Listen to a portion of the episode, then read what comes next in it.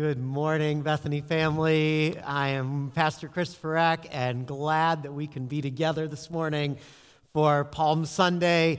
Uh, it was special to take communion today. I took it off to the side, um, but imagined this room being full and coming, you coming forward and receiving communion as a church family.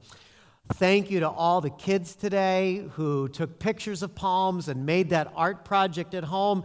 That's the kind of thing for me as a kid, an art project like that would have, would have caused me much angst and anxiety.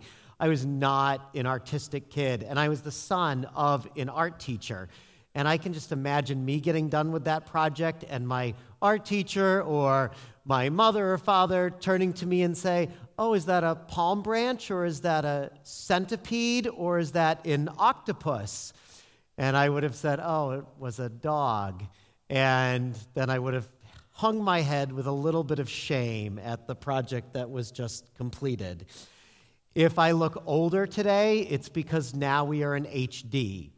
And so if you have complaints about that, send that to our tech team at techteam at bethanycovenant.com and let them know that HD was not the best idea for Pastor Chris.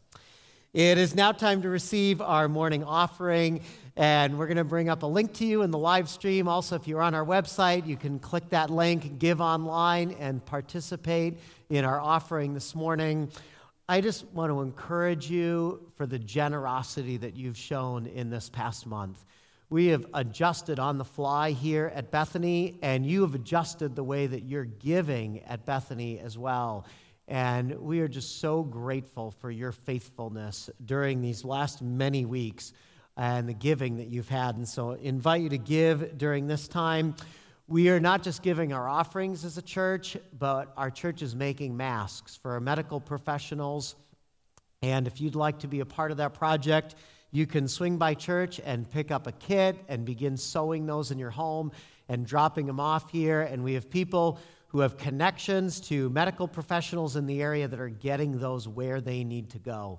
And so, for those who have spent hours and hours sewing masks this week from Bethany, I'm really thankful and excited for that. Um, next, this coming week is Holy Week. And we're going to be with you all week walking through the last week of Jesus' life before his resurrection on Easter Sunday. And so each day, watch emails and watch our website and watch our Facebook page because we're going to walk through every moment of this past week with Jesus, including Maundy, Thursday, where we'll have just a short service on Facebook Live and on our website to take communion again on this coming Thursday. So would invite you to that. And then on Good Friday, our pastors are going to be walking you through the seven last words of Jesus from the cross throughout the day. And so one of those will come at 6 a.m. and the next at 9. And throughout the day, you're going to have these little pause moments to look at exactly the words that Jesus said from the cross on Good Friday. And then next Sunday, we're going to be together again for Easter Sunday. And so I'd invite you to join us again at 10:30. Well, we've come to the part in the book of Mark where Mark records Jesus coming into Jerusalem. And this is Mark chapter 11. As they approached Jerusalem and came to Bethphage and Bethany at the Mount of Olives, Jesus sent two of his disciples, saying to them, Go to the village ahead of you, and just as you enter it, you will find a colt tied there which no one has ever ridden. Untie it and bring it here. If anyone asks you, Why are you doing this? say, The Lord needs it, and will send it back here shortly. They went and found a colt outside in the street, tied to a doorway. As they untied it, some people standing there asked, What are you doing, untying that colt? They answered as Jesus had told them so, and the people let them go. When they brought the colt to Jesus and threw their cloaks on it, he sat on it. Many people spread their cloaks on the road, while others spread branches they cut in the fields. Those who went ahead and those who followed shouted, Hosanna! Blessed is he who comes in the name of the Lord. Blessed is the coming kingdom of our father David. Hosanna in the highest heaven. Jesus entered Jerusalem and went into the temple courts. He looked around at everything, but since it was already late, he went out to Bethany with the twelve. The day for Jesus begins at a small town called Bethany on the eastern suburbs of Jerusalem. People coming as pilgrims to Jerusalem for this Holy Week of Passover, many would stop in Bethany. Bethany was the place where they'd get supplies again, where they'd get medical care, where they were cared for and were staying because Jerusalem would be so crowded.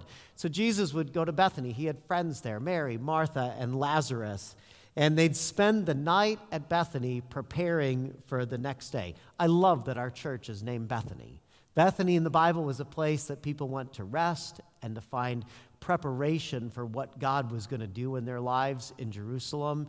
And my hope is that the same thing can happen here at our church. So, Bethany, from Bethany, Jesus sends two disciples into Jerusalem.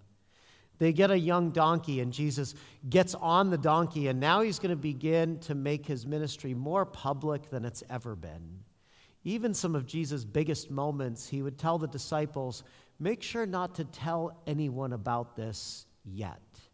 But now Jesus is on full display for everyone. And the crowd begins to gather. The crowd went ahead of him and went behind him.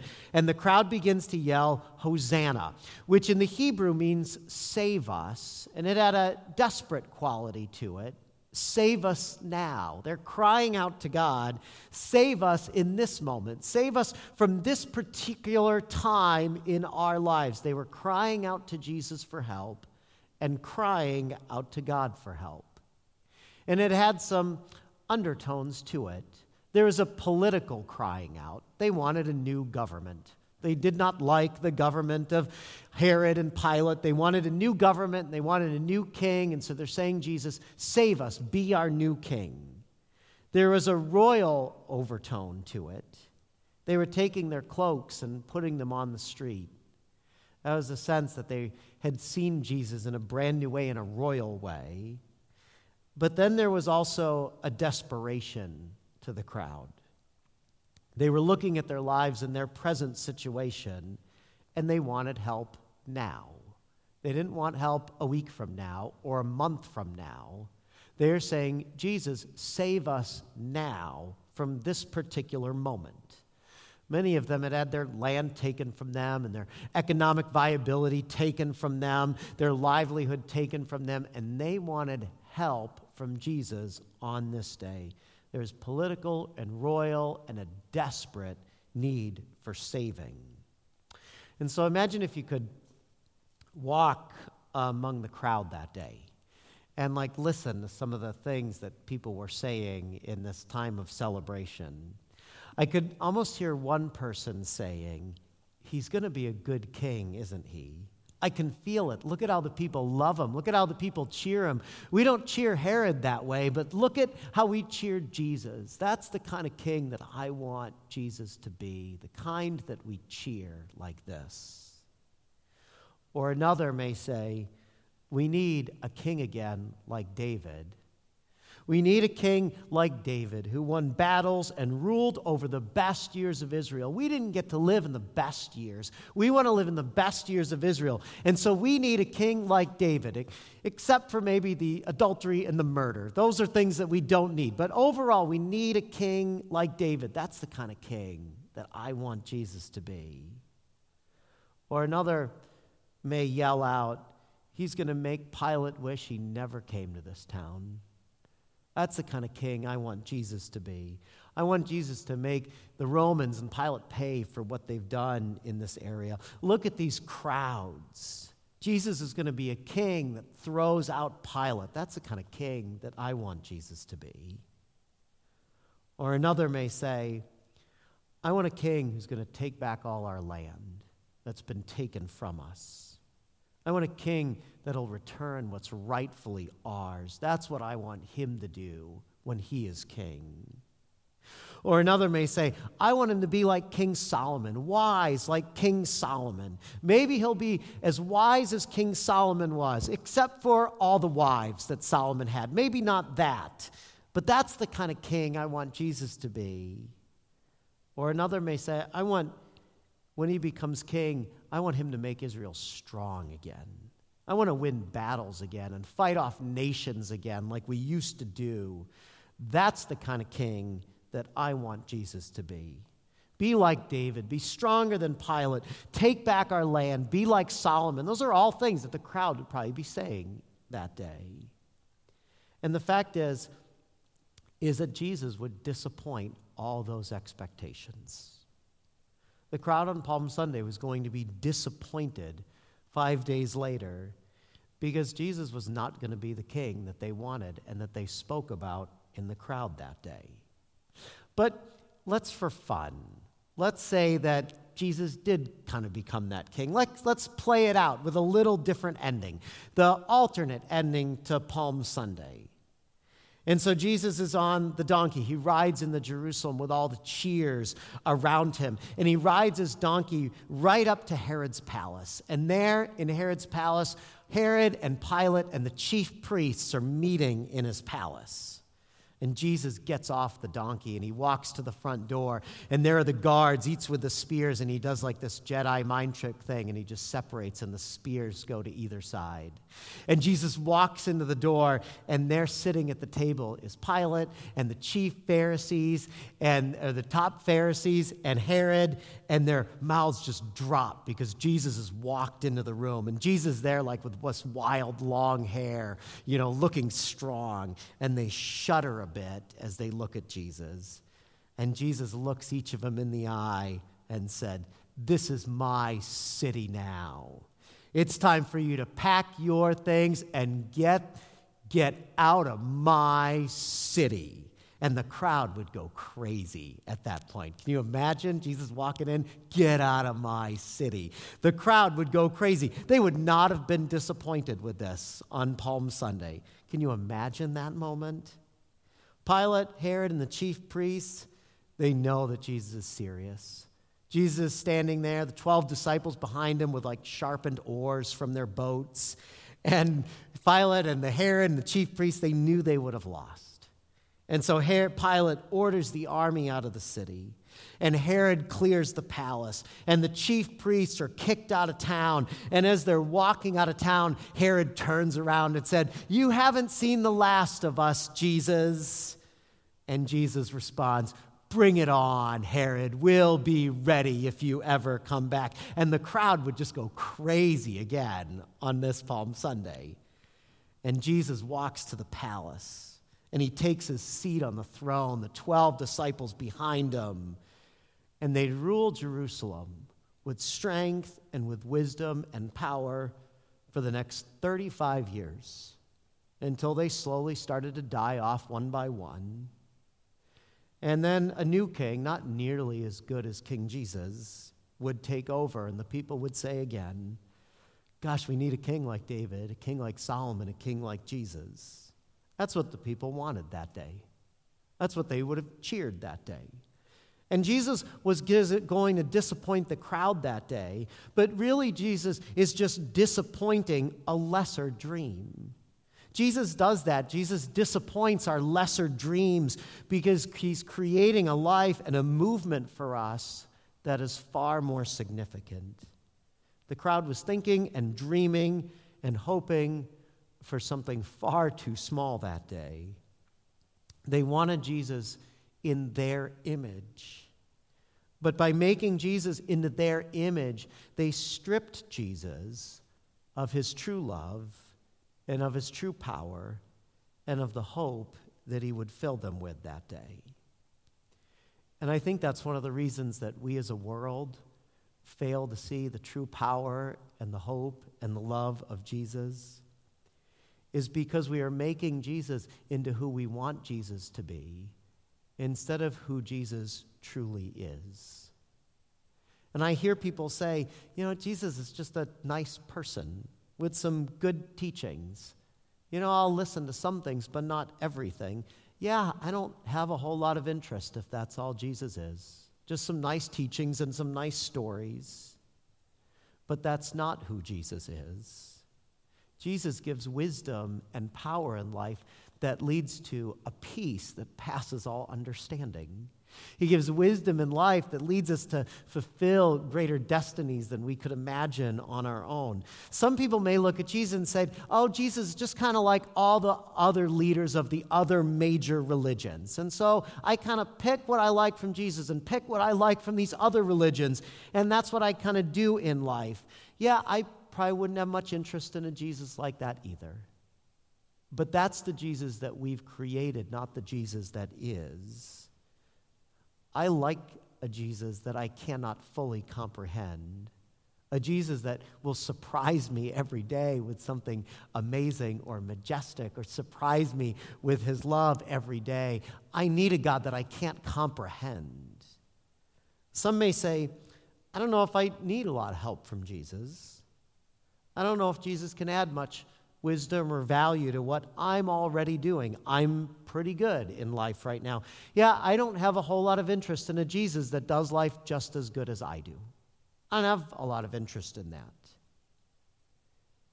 But Jesus adds to our life in amazing ways. Jesus is the one who brings fullness. Jesus is always greater than how people first perceived him. And as you get to know Jesus more, his greatness and his glory just build and increase inside our lives. And so I think times where people reject Jesus, they've rejected the Jesus that they've created in their minds instead of the Jesus who truly is. And the world has a great history of doing this that the people on Palm Sunday were not the first ones to do this or not the last ones to do this. We have done this through history. I've used this illustration before, but it fits well. That for those of you who grew up in the late 90s or late 80s and early 90s, you know, our music was making fun of Jesus and making things out about Jesus. And so I've listened to a lot of people talk about their playlists for this time of isolation and social distancing and physical distancing. And so, part of my playlist, other than worship music and hymns that I'm loving to listen to right now, is I've, I've really been listening to a lot of REM again. Go look it up if you're too young. That's a band from the late 80s, 90s. It's a great band. But their songs, like It's the End of the World as We Know It, that's kind of a great song for right now. Um, there's the song Don't Fall, where the line is Don't fall, don't let the sky fall on me. People are saying the sky is falling. We're kind of saying, no, don't let the sky fall on me. There's a great song, Everybody Hurts, and that song has been coming on, and I've been thinking of people who have lost loved ones and people who are in grief during this time. And so, and then their most popular song, Losing My Religion, as people are asking questions of faith in this time deeper than before. And in the early 90s, images of Jesus started to show up in popular culture. It happened in REM's song, Losing My Religion. The video starts with a glass of milk being spilled. And then the second image is Jesus falling from heaven, almost like an angel falling from heaven. And the question that they're exploring in the video is Is it a big loss if we lose the church? Is it a big loss if we lose institutional religion? There's another song called Heart Shaped Box by Nirvana. And in that video, you have a emaciated Jesus character with a Santa Claus hat on climbing up on the cross himself. And the message here is that Jesus is presented like a Santa Claus, weak and useless to a generation. It's a video by Soundgarden and by Tori Amos that explore these same things. And the question is why was Jesus portrayed as being so weak? Why was Jesus portrayed in such kind of a negative way? And Tom Beaudoin, who wrote a great book called Virtual Faith, he talks about the spirituality of Generation X, and he answers that question of why this was showing up in popular culture at this time. And this is what he writes He says, This is, in my view, the Jesus that has been presented institutionally to many Xers in their childhood and young adult years. This Jesus, which Xers and their popular culture justly mock and ionize, had been domesticated and drained of any spiritual energy. Not only does he wearily climb on the cross on his own accord as an empty ritual, but when he does so, no one else is looking no one cares.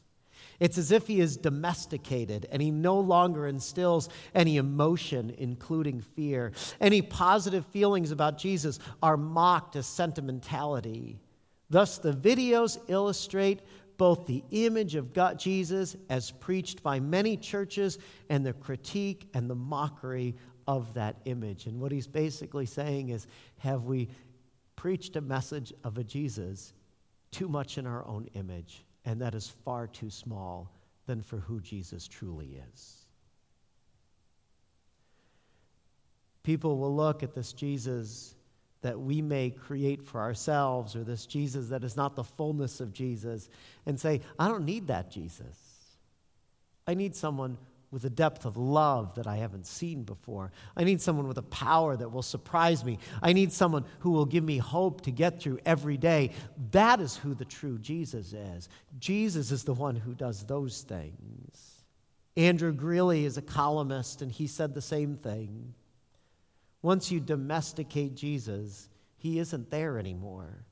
The domestic Jesus may be an interesting fellow, a good friend, a loyal companion, a helpful business associate, a guarantor of your justice, of your wars. But one thing he is certainly not the Jesus of the New Testament. Once Jesus comforts your agenda, he's not Jesus anymore. The crowd that day on Palm Sunday, they were doing the same thing as REM and Nirvana and Soundgarden and Tori Amos were doing in the late 80s and early 90s. That is a sentence that has never been said in a Palm Sunday sermon before. The crowd that day was doing the same thing. They were shaping Jesus in their own image and hence taking away the true power of who Jesus is. One of Jesus' closest friends was a man named John. John had really escaped the martyr's death that many of the other apostles and disciples had fallen to. John was on the island of Patmos as he became later in life. And in his time on Patmos, he would have visions of what God was going to do in the world, and he would write these visions down.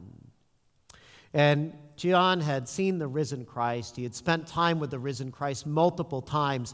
And so he'd seen the power of God in a way that was unbelievable in his life. So when these visions came, it gave him the ability to kind of sort through of what is what God is saying to him through these visions. Then he talks about one of his particular visions, and he talks about a throne. And he sees on the throne that there is Jesus on that throne. And he writes this he says, He who is seated on the throne is saying, I am making everything new. And you can almost see John just start to linger on that line I am making everything new, the man on the throne says. And John begins to think of what that meant for him and what that meant for his family and he begins to think of the people that he loves and the people all throughout history of time that now things could be made new. And he pictures maybe a day like this where we need something new from Jesus. He pictures people in pain and people who are sick and people with heavy hearts. He pictures people looking for meaning in a pretty busy and complicated world. And he just basks in that line I am making everything new. And I wonder if he thought, if Jesus had just taken the throne in Jerusalem that day, that would have been a far lesser dream than the throne that he is on today. And John gets lost in this thought. And the angel says, the angel says to him, John, write this down, for this is trustworthy and true. I like to think that John got lost in what he was thinking, and the angel's like, hey, don't forget to write this down. This is pretty important, John.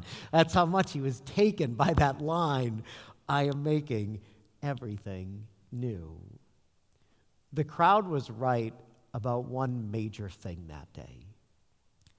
They were right to yell to Jesus, Save us. They were right to yell to Jesus, Save us, please, and do it now. They were right to cry out to Jesus. They just had the wrong cry. They had the cry of a lesser dream, not the cry of a greater dream. And that's what Jesus is inviting you to today.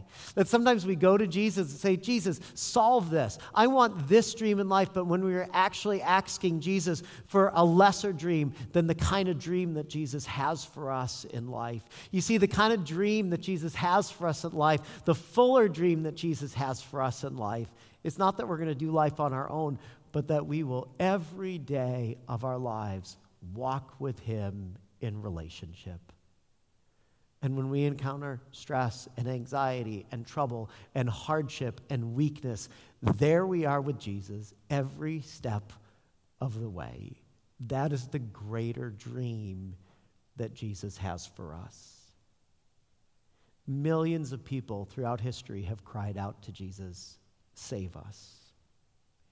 And it is the right person to cry out to, for Paul writes, for Jesus and God is able to do immeasurably more than all we ask or imagine. According to his power that is at work within us, to him be the glory in the church and in Christ Jesus through all generations, forever and ever. Amen. And so, what do you need saving from this morning? What do you need to cry out to to Jesus for this morning?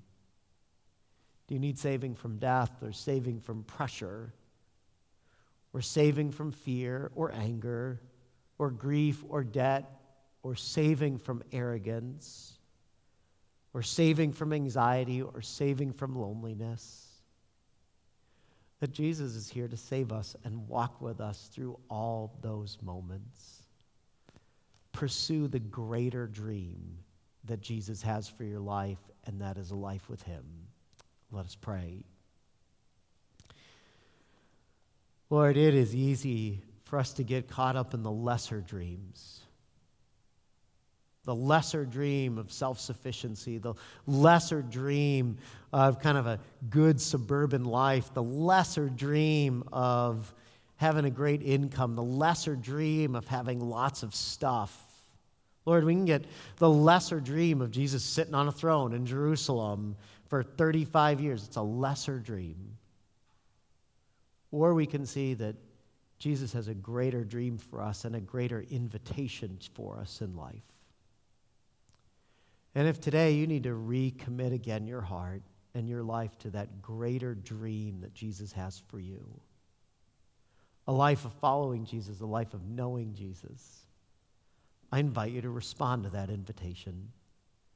To say to Jesus, Jesus, I don't want the lesser dream that I come up with on my own. I want the greater dream that you're going to lead me into.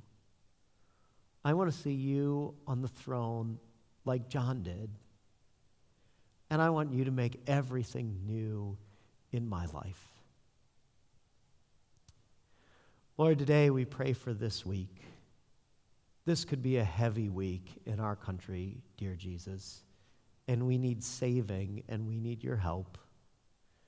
We need perseverance to make it through. We need comfort for when grief overwhelms us.